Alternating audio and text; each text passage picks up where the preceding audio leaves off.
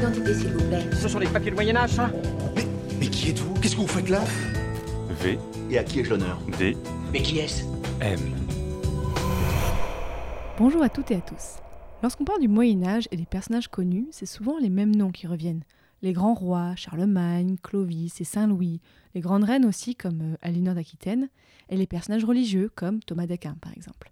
Dans Passion médiéviste, nous aimons bien vous montrer le Moyen Âge autrement, loin des clichés et des images d'épinal. Avec les jeunes chercheurs en histoire du blog Actuel Moyen Âge, que nous avons reçu dans le troisième hors-série du podcast, nous vous proposons un nouveau format, Vie de médiévaux. Dans chaque épisode, découvrez en quelques minutes un homme ou une femme du Moyen Âge qui mériterait d'être un petit peu plus connu. Pour ce premier épisode, écoutez Pauline Guéna vous parler de Dioda, mère et intellectuelle du IXe siècle.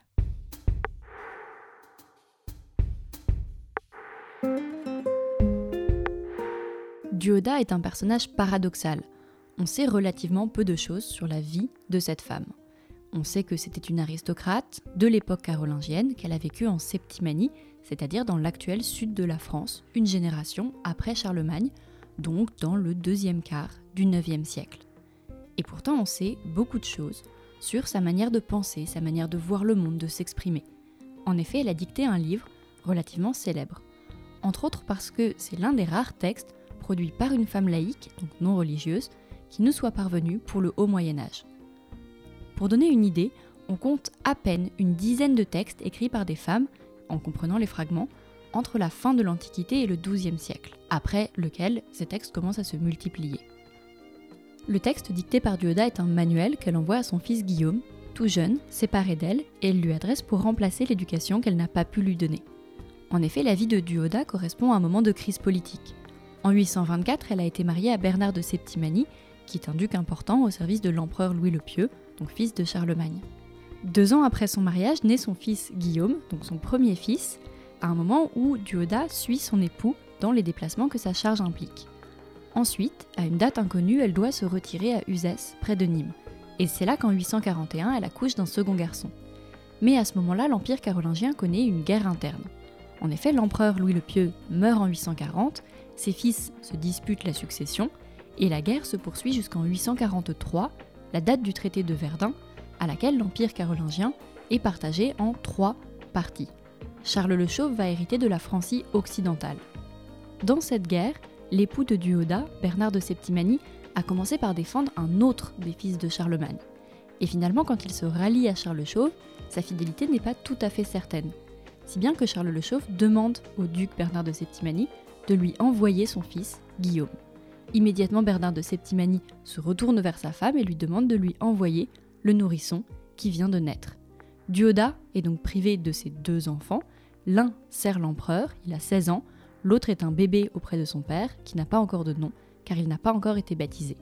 Elle a une quarantaine d'années, elle a de sérieux doutes sur sa capacité à revoir jamais son mari ou ses enfants, et elle commence à dicter le manuel de Duoda. Dans ce manuel, elle exprime de façon émouvante l'idée que peut-être elle se sente prête à mourir et que ce manuel soit son testament. Elle le dit dans un passage très émouvant. Constatant que la plupart des femmes en ce monde ont la joie de vivre avec leurs enfants, et me voyant moi, Dioda, ô mon fils Guillaume, éloigné de toi, et par là angoissée et tout animée du désir de te rendre service, je t'envoie cet opuscule transcrit en mon nom. Je serais heureux si ce livre, par sa présence, pouvait te remettre en esprit, lorsque tu le liras, ce que tu dois faire par amour pour moi. Les paroles sont de moi, la mise en œuvre sera de toi. La mise en œuvre sera de toi, en fait, c'est littéralement toute la vie de Guillaume qui doit se modeler sur les paroles de Duoda. Elle a aussi une pensée pour son plus jeune fils. Dans le texte, elle demande à Guillaume, si jamais le bébé devait atteindre l'âge d'homme, de lui faire également lire le livre. Enfin, elle demande à ses fils de prier pour elle et de faire inscrire sur son tombeau une épitaphe, donc un poème en latin qu'elle a composé elle-même. Enfin, toujours très pragmatique, elle demande qu'il paye en son nom ses dettes après sa mort.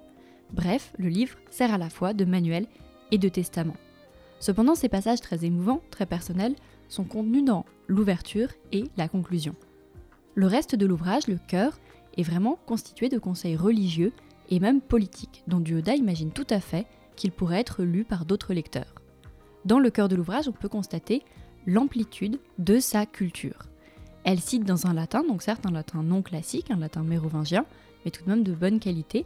Elle est capable d'utiliser certains termes calquée sur le grec, elle farcit littéralement son texte de références, de citations, surtout religieuses, en grande partie issues de l'Ancien Testament, ce qui correspond à la religiosité carolingienne, mais aussi des pères de l'Église et puis des citations poétiques. Et puis, comme beaucoup d'auteurs de son époque, elle s'essaye à des étymologies qui parfois sont un peu farfelues. Par exemple, elle propose que le, manuel, au lieu de venir tout simplement de Manu, la main, d'être un petit livre qui tient en main, soit un texte lié à la main de Dieu, donc littéralement tous les conseils de son manuel ramèneraient et dépendraient de Dieu. Enfin, elle ajoute des conseils politiques qui montrent qu'elle maîtrise assez bien les systèmes vassaliques de l'aristocratie franque. En effet, elle rappelle à son fils Guillaume qu'il doit obéissance à son père et à son seigneur Charles le Chauve, mais elle crée un ordre. Elle lui dit d'obéir d'abord à son père, puis à son seigneur.